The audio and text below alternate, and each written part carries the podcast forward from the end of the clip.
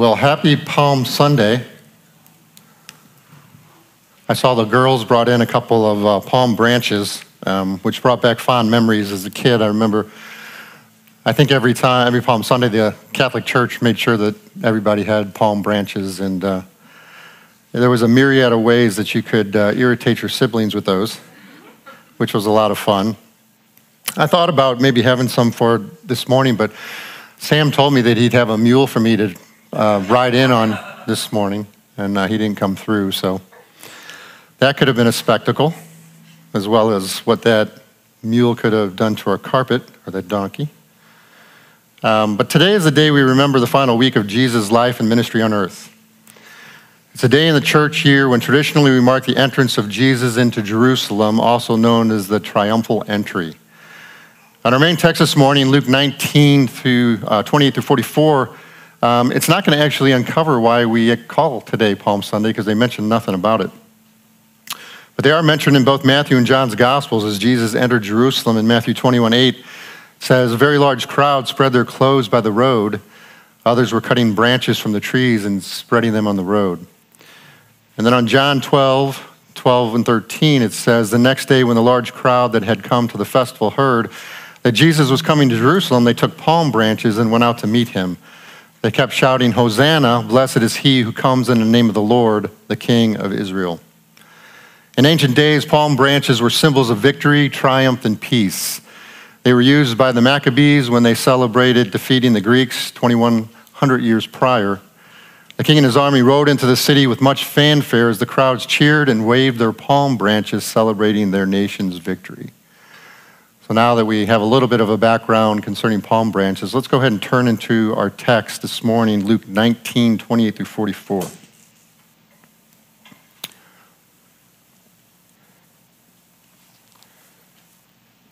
And before we read there, why don't you, uh, why don't you pray with me?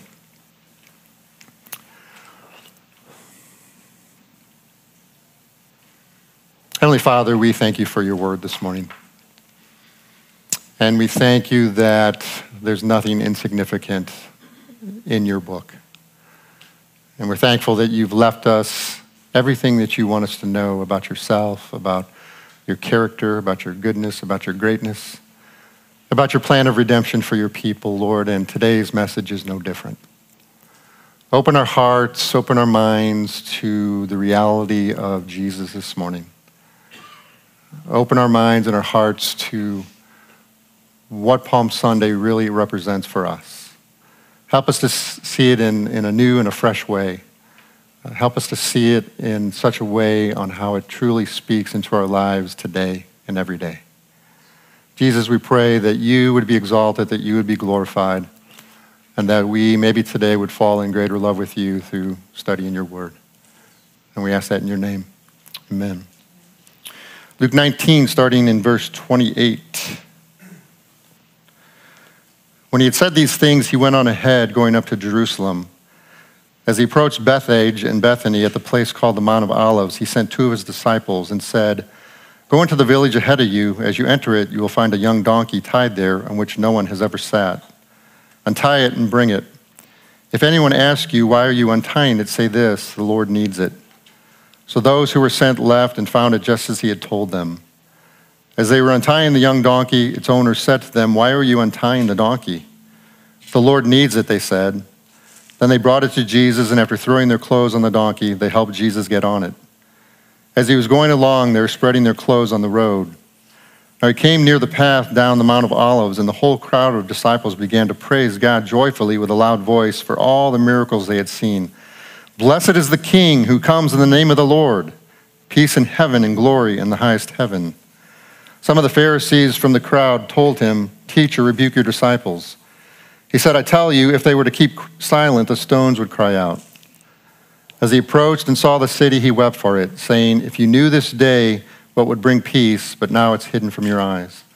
For the days will come on you when your enemies will build a barricade around you, surround you, and hem you in on every side. They will crush you and your children among you to the ground, and they will not leave one stone on another in your midst because you did not recognize the time when God visited you.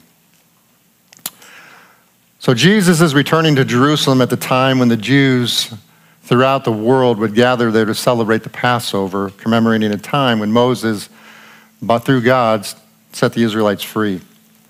He instructed them to sacrifice spotless lambs and spread their blood on their door frames, thus indicating their faith in God. And through the blood sacrifice, he would save them from death and lead them to freedom from their Roman oppressors. What the crowds missed was Jesus, the Son of God, was coming to Jerusalem as the Lamb of God, as a perfect, spotless sacrifice who would shed his blood for their forgiveness. If you remember, a couple months ago in our study in Matthew's Gospel, we focused on John the Baptist as the one who prepared the way for the Messiah. And upon seeing Jesus for the first time, he declares this to the people Behold, the Lamb of God who takes away the sins of the world. This was Jesus' mission all along. That's why he came in human flesh, and now his time had drawn near. He came to Jerusalem not to reign as king, but to die during the celebration of Passover. The Passover and the entire Jewish sacrificial system could never save anyone from sin. It always was meant to point to their need for God's forgiveness and for a future Messiah, one who would come to be the true sacrifice. God in human flesh who would shed his blood to truly save them from their sin. This is what Jesus came to Jerusalem to do. Right away, Luke describes the surrounding area where all this was taking place. Verse 29, he says, And he approached Bethphage and Bethany at the place called the Mount of Olives. He sent two of the disciples. And we've got a map for you this morning. And if you take a look at it, Jesus spent two days in Jericho a city down by the Dead Sea. You can see that down, I think, on the right side over there by Bethany. And it's where he healed two blind beggars, one named Bartimaeus. It was also when he had invited Zacchaeus, the tax collector, to lunch, where his life was forever changed. As you can see on the map, it was an uphill walk, approximately 13 miles from Jericho to Bethany. I tried to find a map where you could actually see the elevation being depicted. Jericho, seen at the bottom right, is 730 feet below sea level. Bethany is 1,516 feet above sea level and around 13 miles from Jericho. And the Mount of Olives is 2,670 feet above sea level. The entire journey that Jesus and the crowds had was an absolutely uphill trek. 4,000 feet in elevation and was close to 17 miles in distance to Jerusalem. Bethany, a small village two miles east of Jerusalem, was the home of Mary and Martha and Lazarus. Good friends that Jesus visited often, and Lazarus, as you remember, was the one that Jesus had brought back from the dead. Jesus went there just prior to his trek to Jerusalem to spend time in the comfort of his good friends. Scriptures say that many heard that he was there with Lazarus and crowds gathered to see not only Jesus, but this man that was raised from the dead. Can you imagine being those who actually attended Lazarus' funeral and now you've run with the crowds to see and talk with him? And how could this be that this man who was once dead is now alive? Let's read again uh, verses 30 through 35.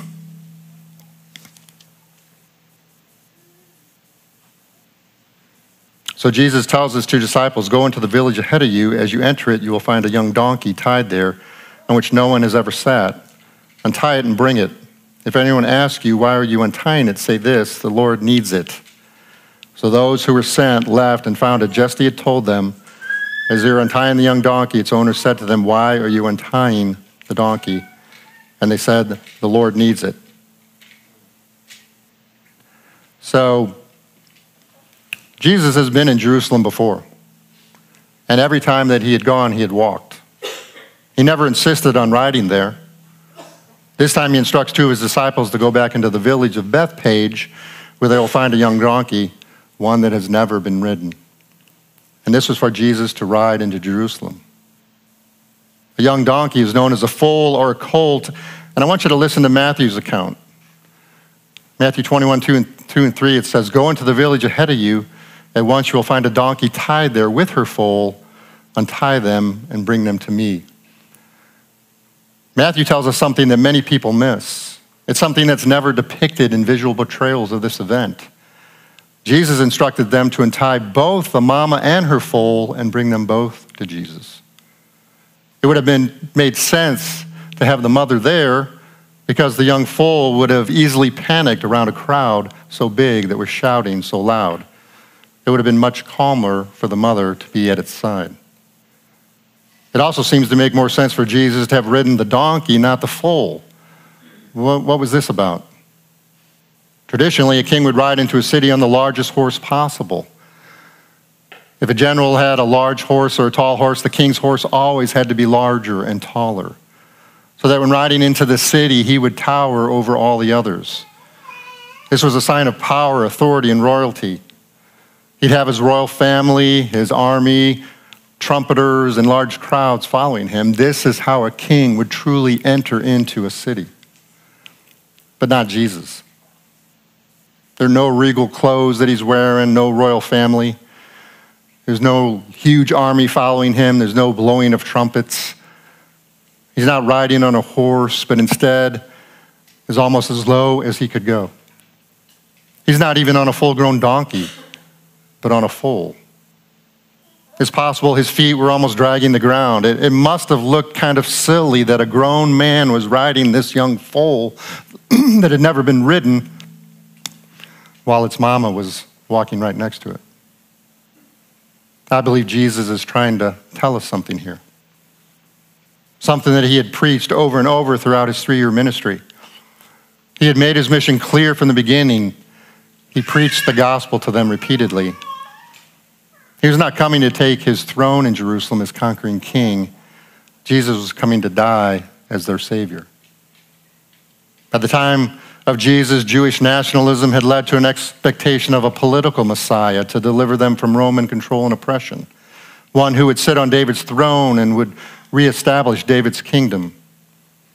This was the promise they'd waited for for so long, and now it's finally here. The prophecy of Isaiah 9 6 now being fulfilled upon his entry. Of the increase of his government and peace, there would be no end. He will reign on David's throne and over his kingdom, establishing and upholding it with justice and righteousness from that time on and forever. The zeal of the Lord Almighty will accomplish it. So when they see Jesus riding towards Jerusalem on a fold, they remember Zechariah's prophecy spoken 500 years prior. In Zechariah 9 9, it says, Rejoice greatly, O daughter of Zion. Shout, daughter of Jerusalem. See, your king comes to you righteous and having salvation, gentle and riding on a donkey, on a colt, the foal of a donkey. This is what they were expecting. This is what they longed for. This is what they wanted all their lives. Imagine their joy, their excitement upon seeing Jesus coming towards Jerusalem, riding as Zechariah predicted on a foal. Finally, our rescuer is here. They knew the Old Testament prophecies that spoke of a coming conquering king Messiah who would reign over Israel forever. And Jesus one day would fulfill that prophecy, but not on this day, not on his first coming.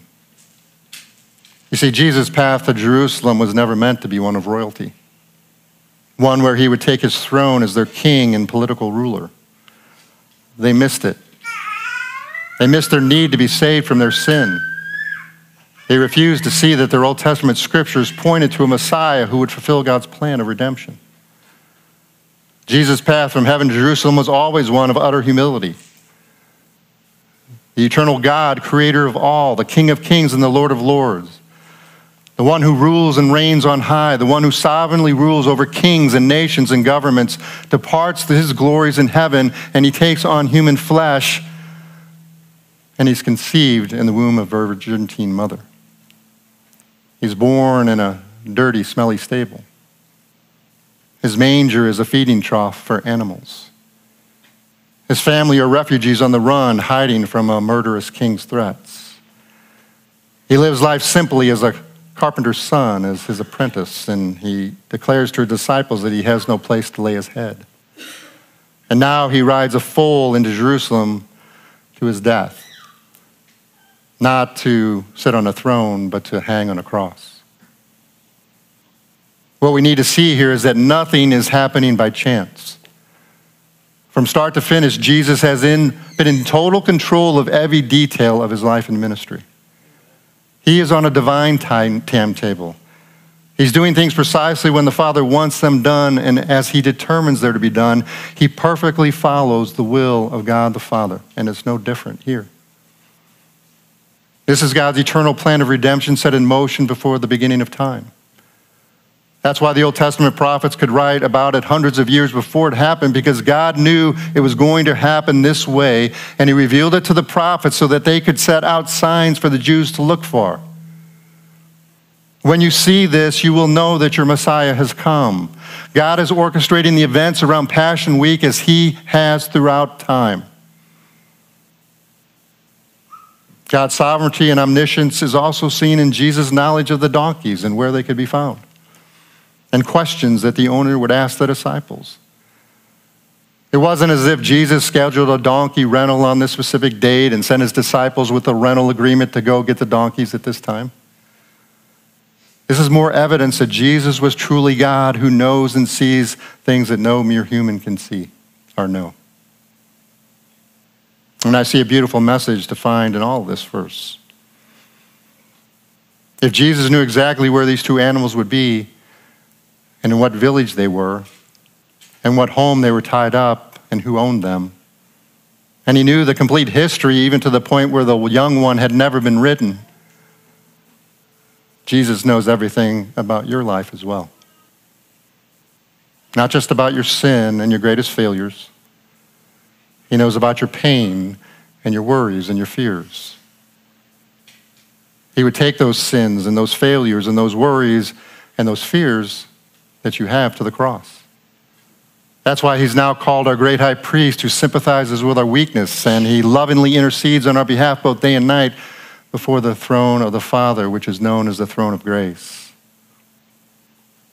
And what I find amazing in this is that while Jesus knows us completely, the good, the bad, and the ugly, he still loves us fully.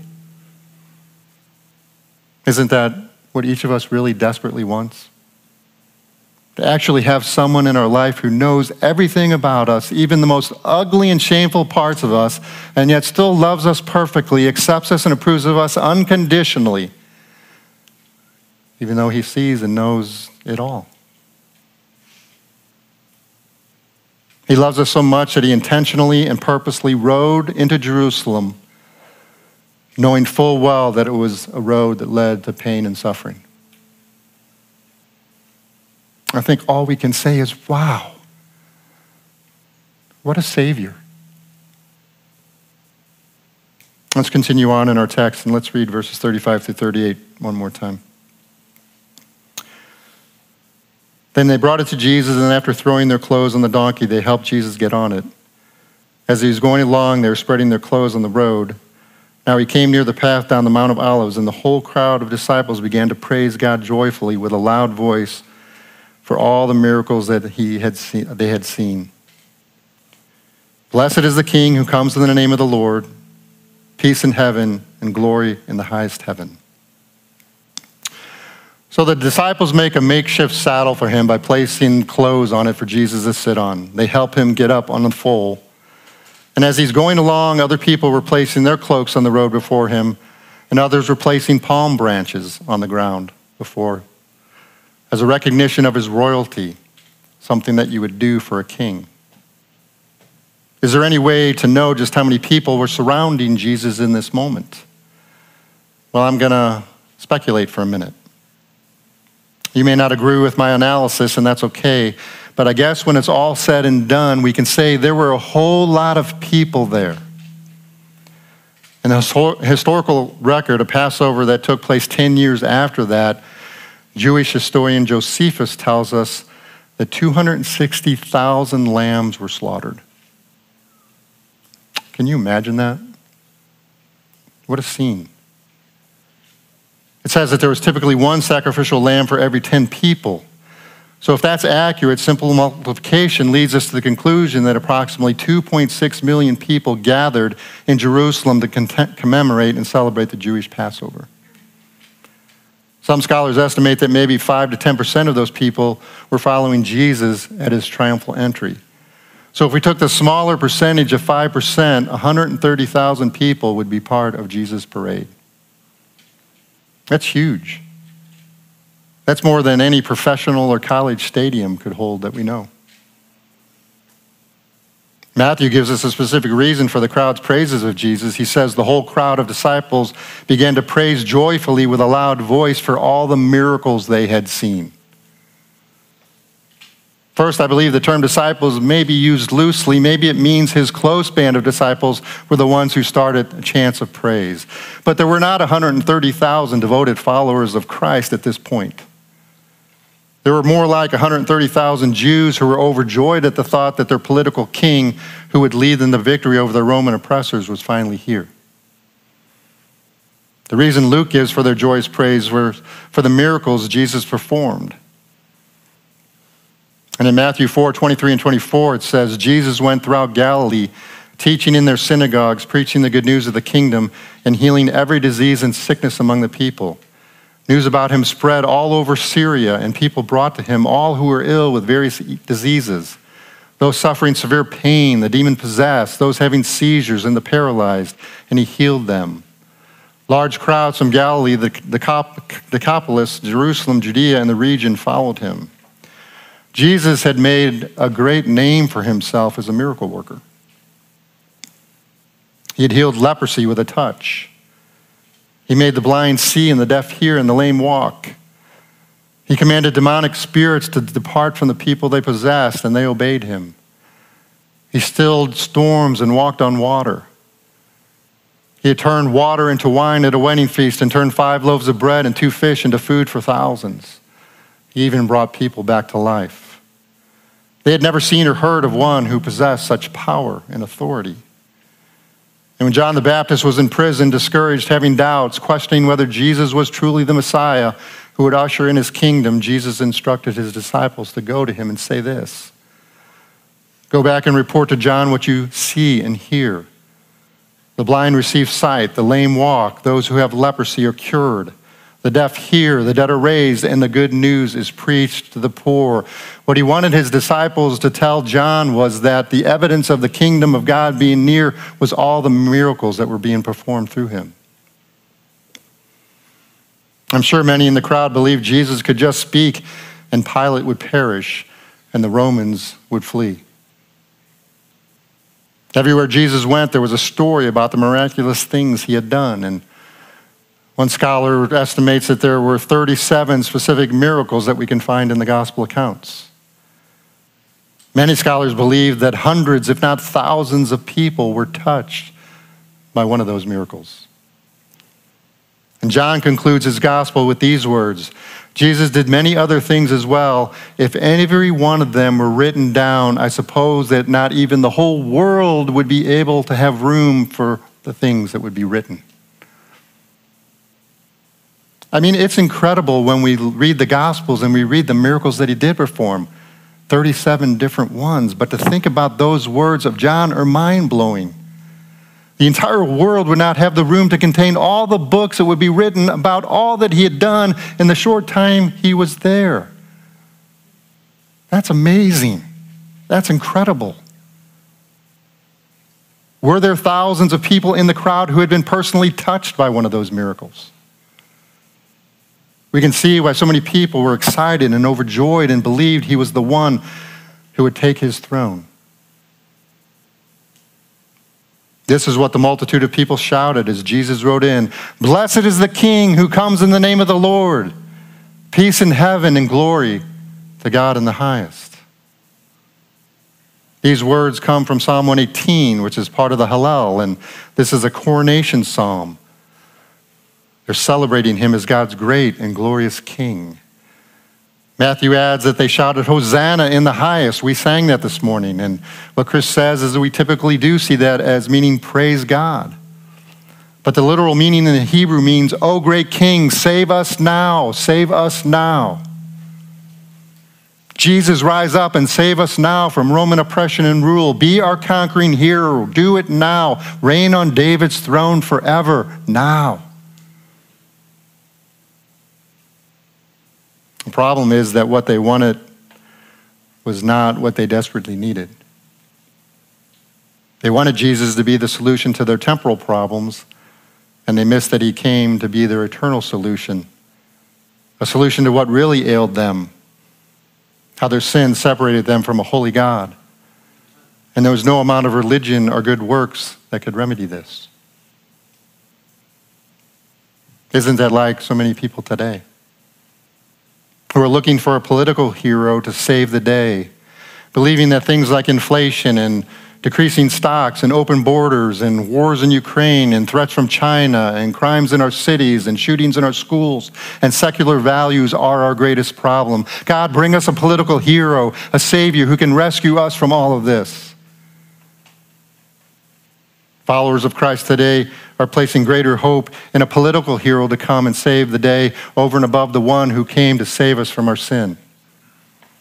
We fail to realize what the Jews in Jesus' day failed to understand. Jesus is what is needed. Jesus is what this country needs. Jesus is what this world needs. Jesus is what every individual living today needs. Jesus alone can save because our problems today are no different than the problems that, of the Jerusalem 2,000 years ago, which is the sinful heart of man. Every problem the world faces is due to the sinful heart of man. There's no political remedy for that. There never has been, and there never will be. The world doesn't need a political hero, it needs the Lamb of God who takes away the sins of the world. Maybe it's time for the followers of Christ to forsake their pursuit of a political hero. Instead, get on their knees and seek the one who only can rescue us from what truly ails this world.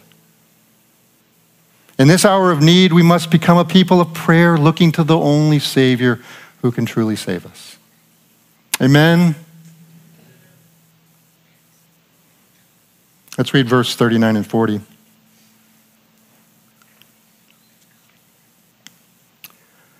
Some of the Pharisees from the crowd told him, Teacher, rebuke your disciples. He answered, I tell you, if they were to keep silent, the stones would cry out. There were several times that we can see in the gospel accounts that before the people and even the religious leaders, Jesus claimed to be God by making statements like, I and the Father are one. Or before Abraham was, I am.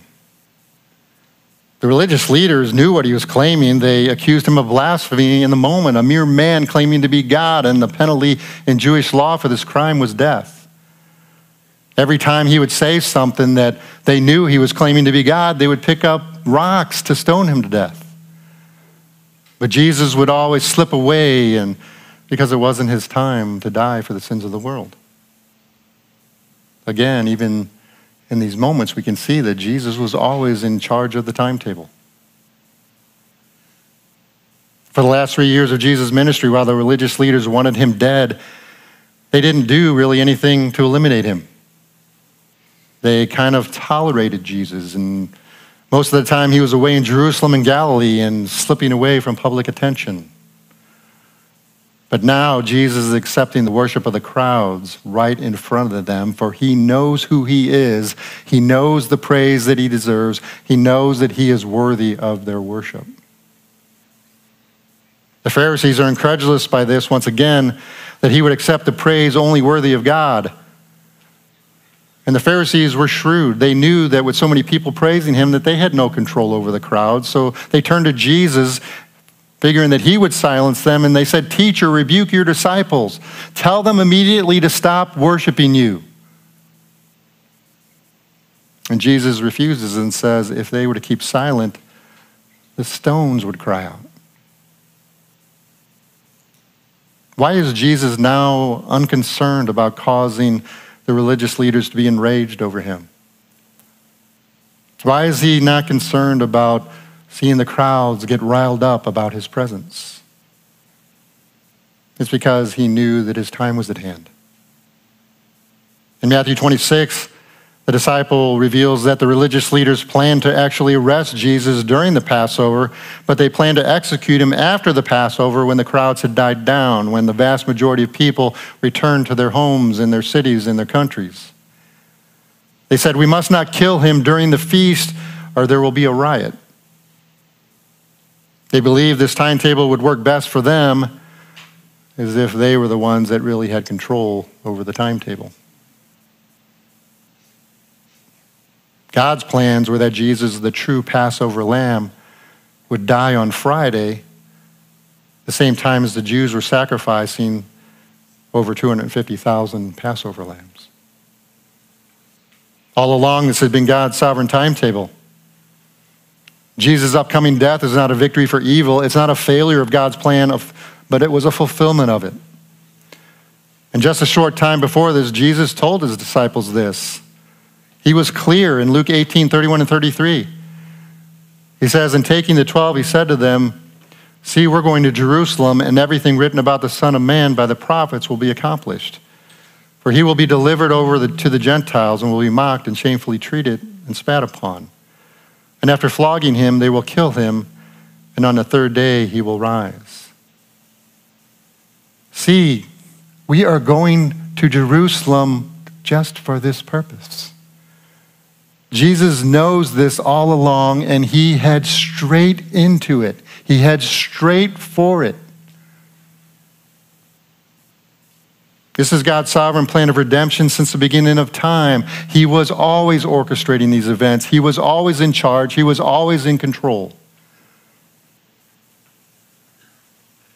So, what did Jesus mean when He said that if I stopped the praise of these people, even the stones would cry out? Well, first, I think in part, he's speaking of how the whole design of the universe is for him to be praised. Psalm 19, 1 through 4 says, The heavens declare the glory of God, the skies proclaim the works of his hands.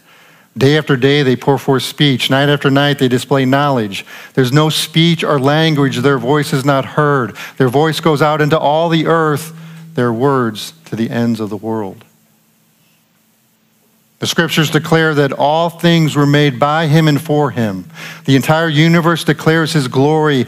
Animate and inanimate objects alike point to the praises of the Creator. And while this is true, I believe the real meaning of the stones crying out is found in the final verses of our text today. So let's read those one more time. Verse 41 As he approached and saw the city, he wept for it, saying, If you knew this day what would bring peace, but now it is hidden from your eyes. For the days will come on you when your enemies will build a barricade around you, surround you, and hem you in on every side. They will crush you and your children among you to the ground, and they will not leave one stone on another in your midst because you did not recognize the time when God visited you. So Jesus is finally at the crest of his journey. He's in the Mount of Olives, the place where you could actually look down and see the city of Jerusalem. A beautiful sight for any tourist to see, but here Jesus weeps when seeing the city. There are times in the gospel accounts where we see that Jesus wept, two specifically. The first was at the tomb of Lazarus, which in the Greek, when it says Jesus wept, is the word dakru, which means he got teary eyed or he shed a tear. But here, when it says he wept, it's the, he, it's the Greek word klao, which means uncontrollable weeping or heaving in sorrowful pain and anguish, crying uncontrollably like a baby. This is the level of sorrow that Jesus is feeling in his heart as he looks upon the city of Jerusalem. You know, and this has kind of been how I've been lately. Lisa and I went and saw the, the movie The Jesus Revolution. And if you haven't seen it, I encourage you to go see it. But while I was watching the movie in the theater, I broke down several times crying, which was, I felt unusual. And I th- began to think, why? Why, why was I doing this? And the first time I remember crying was when I saw the pain and the anguish that the drug culture and the sex culture were causing in the lives of these people and how they were destroying their lives. And it reminded me back at the time when I was into the drugs and the alcohol and the effects that it was having on mine and my friends' lives. And I just, I broke down crying. But then another time I, I started crying because you know these hippies were getting saved all over the place and, and this, this old like country church about the size of ours you know it had an older congregation and they dressed in the suit and ties and you know and, and the women wore dresses and you know they were doing their thing and you know there's maybe 30 40 people who are left in the church. And the, the minister was faithfully preaching each and every sunday and they were faithfully attending and then all of a sudden these hippies started showing up and oh, it, just caused consternation. And, and how can we let these dirty people with no shoes, barefooted, you know, trudging their dirt and mud into our sanctuary? And there's some guys who actually, the deacons of the church, the elders, you know, with the pastor, you know, they're confronting him over, you know, why are you allowing this? And we're, we're going to leave if you don't stop allowing this. And he said, basically, this is the Lord's work. And one morning, he was at the door with a basin and a towel, and he was washing their feet so they wouldn't get the mud in on the carpet. And more and more, these hippies are getting saved, and this church is exploding, and so much so that they had to purchase a tent that was twice the size of their congregation to hold all the people that were coming. And I started weeping the thing that God was doing in these people's lives. And then another time, they're, they're out at the ocean and there's just hundreds and thousands of, of teens and hippies and they're, they're going and they're being baptized. They were getting saved. And I just moved my heart and said, Oh Lord, how I long to be part of something like this, like revival going on in our midst in our time. So in our neighborhood Bible study, they, I shared with um, the group about my experience, and one of the guys who's, you know, he's the funny guy. He's, he's about my age, but he's got a great sense of humor, and he's, he's a man of God, but he, he calls me PJ, Pastor Jim. Well, when he heard this, he, my new nickname was CBPJ, Crybaby Pastor Jim. And, uh, and I laughed, and, and I said, that's cool, that's fine. Um, but then one morning, a few weeks later, I was in prayer for all the sick people and the hurting people in our church. And, and then I went out and turned on the news, and the feature story was a school shooting where three nine year olds were killed by a 28 year old transgender person. And I just couldn't take it anymore. And I just started bawling like a baby. So much that I, I stopped and I asked God, what is this all about? I, I usually don't cry like this so uncontrollably. And I realized my heart was breaking. There was so much evidence of the curse and sin's destructive consequences over people's lives, that there was so much hurt and pain and destruction in our world, and it just became overwhelming. Don't you feel that way sometimes? Where so much of this junk and, and it feels like sludge and mud and dirt and muck and mire is going on in our world, and it just like can't take it anymore. Well, these are Jesus' tears here. His tears are the evidence of his heart. He knew the people of Jerusalem would reject him for the real reason that he came. And they, as a result, would die in their trespasses and sin. And in their pride and rebellion and hard heartedness, they would reject God's only means of forgiveness and salvation and reconciliation. This rejection would lead to God's judgment upon the entire city, and he describes what will happen decades after his death and resurrection. The Jews revolted against Rome in 66 AD. They rebelled against Rome and they refused to pay their taxes any longer, which were exorbitant. But then you had the tax collectors who were extorting even more money out of them, and they had enough. And they said, We're not paying you taxes anymore. And so, from what I understand, Roman leaders tried to negotiate with the Jews, and the Jews continued to refuse. And so, Rome declared the Jews their enemies. And they laid siege of Jerusalem in 70 AD, almost four decades after Jesus' death, burial, and resurrection. And here Jesus is describing four aspects of his judgment over Jerusalem. And first, the Romans would build a barricade to keep all the citizens in. And from what I understand, it was first made of wood, and so the Jews burned it and so then the Jews made walls surrounding the city with stones so that they wouldn't burn it. Second, Rome's army would surround the city, cutting off their food and water supplies in an attempt to starve them to death. And this was common practice when you wanted to defeat your enemy. You laid siege of the city, cutting off all their resources. Anyone who tried to escape would be killed, and they did this for five months. And those who remained would eventually die of starvation.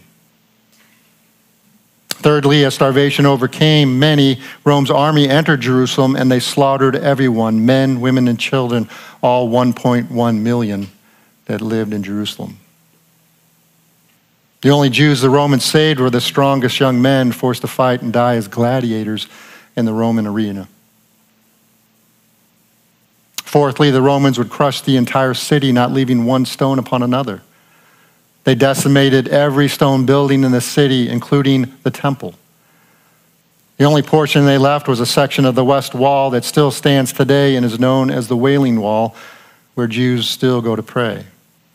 And a few of the tallest towers they also allowed remain as a reminder of the grandeur of this once city that the Romans decimated to tell the entire world that if you stand against us, this is what's going to happen to your city as well. But Jesus is indicating here that Rome was just a tool in the hands of God to bring his judgment upon a people who rejected his son. The stones that are crying out. The stones of a devastated Jerusalem lying in broken heaps on the ground, in essence saying, You rejected the one who came to you in love and grace and mercy, the one who came to rescue you from your sin. Jesus foretold the destruction of Jerusalem in 33 AD, and the recordings of history tell us that it happened as he said it would in 70 AD, almost four decades later. It was their foolish, stubborn, proud, wicked, hard hearted hearts that led to their own devastation. You know, I honestly struggled on how to land this message this morning when our text ended like this with such devastating consequences for those who rejected Jesus a city that he came to to love, to save its inhabitants by his amazing grace and mercy. It ends in total destruction because of its sin and rebellion and wickedness and outright rejection of him. The people who shouted their praises when they thought they had a political hero shouted, Crucify him, crucify him, when they realized he wasn't going to do for them or be what they wanted him to be. Jesus knew what their response would be. And as he rode that donkey approaching Jerusalem, he knew full well what awaited him, and yet he wept uncontrollably, not for himself and the pain that was ahead for him, but for those who would perish apart from his love. That is how much he loves every single one of us. Jesus had the opportunity to choose the path of least resistance over and over again, and yet he chose the most difficult path of all the path of pain. He knew full well that death has to precede life, that crucifixion must come before resurrection. And it's no different for you and I. He's our example for our life of faith, will demand the same. Part, I believe it's what he means when he said, If anyone would come after me, they must deny themselves, take up the cross, and follow me. We do so by looking back at what our suffering Savior did. He intentionally rode towards suffering and pain to set us free from sin and death. It's as if the entire ride to Jerusalem, we can hear Jesus say, I came for you. I came to do this for you. I came to do what you could not do for yourself. I love you that much. I want you to be with me that much. Come to me, and I will never leave you, never forsake you, never disown you. It's as if he was crying out that to us the entire journey to the cross. This is the message of Palm Sunday. This is the message found in his first coming. But there's more to the story, isn't there? What the Jews believed would happen that day he rode into Jerusalem on a donkey will happen in its fullness one day. The story involves a second coming when he will fulfill all the remaining promises of God in defeating and destroying every enemy of God evil, disease, death, and the curse, where he will redeem and restore all things to his original sinless Where he will sit upon the throne of David and will rule in justice and righteousness forever, and all his children, all who believed and placed their faith in him, will live with him forever. This is the destiny of the world. This is the destiny of creation. This is God bringing everything full circle. And this is what we will get to experience as believers one day. My heart aches this morning as it aches every day for those in our church family who suffer daily. And how much more must our Savior's heart ache for you. And my faith is bolstered by your faith as you sing praises and give testimony to the greatness of your God while you live in pain and the uncertainty of your future here on earth. I know that one day I will be in your shoes as a fellow sufferer. And the faith that you're demonstrating will be embedded upon my heart and will give me strength to endure as you are currently enduring. And I believe this is the message to those who suffer. Your suffering has purpose. Your sorrows are not wasted or worthless. God sees, God knows, God cares, for He traveled the road of suffering for you. His promises and rewards will be realized for you one day. I believe his words to you this morning are found in the words of the Apostle Paul. Therefore, we do not lose heart. Although outwardly we are wasting away, yet inwardly we are being renewed day by day. For our light and momentary troubles are achieving for us an eternal glory that far outweighs them all. So we fix our eyes not on what is seen, but on what is unseen. For what is seen is temporary, but what is unseen is eternal. Just as Jesus was sovereign over his week of suffering, he is sovereign over yours as well. And because of a love that went all the way to the cross for you, you can be certain his love covers and surrounds you each and every day of your suffering, no matter what it is that you're going through, whether it's physical or emotional or relational pain and suffering, he's right there with you. Your deliverance from suffering may not happen in this life, in this world, but in the next, you'll be forever delivered from life's suffering, pain, heartache, and loss because he traveled the road to Jerusalem for you. Let's pray.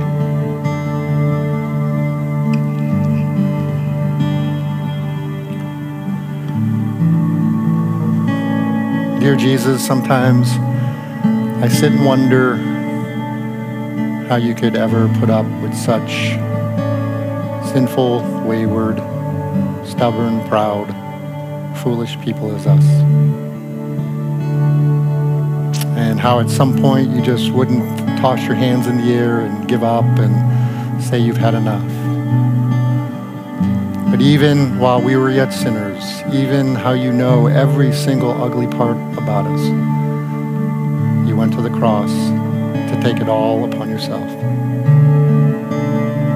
You said, you shed your blood to free us from the guilt and shame, to free us from the things that hold us back, that stranglehold our hearts. You brought all of it on the cross with you.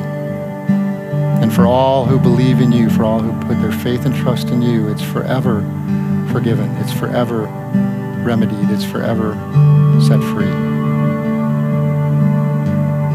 Lord Jesus, we know that as you sat on a young little coal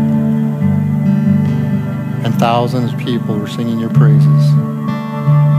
You knew full well that you were heading to a path of pain and suffering for us. May your example for us as we experience the difficulties and challenges and trials and suffering of life, may that we not try to run from it or flee from it or numb the pain to find our own evacuation routes from it, Lord, but we might embrace it as the cross to bear for you and that you might redeem it, and that you might bring worth in it and through it, and that you might glorify yourself through it, as you glorified yourself through your death, burial, and resurrection. We thank you today that on that Palm Sunday, that you didn't back away, that you didn't turn away, that you went full born into your own pain and suffering so that we might forever be set free. We love you, Jesus, and we thank you with all of our hearts. Amen. Why don't you spend a few time, a little bit of time in just personal reflection on the meaning of Palm Sunday today,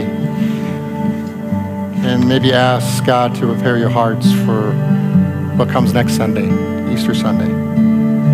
And as we have provided for you things on Good Friday and to be prepared to, to focus on, on Christ's death on a cross and what it means and what he's done for you. And uh, get your hearts ready for uh, the rest of this Passion Week. And then we'll close in, in a time of communion.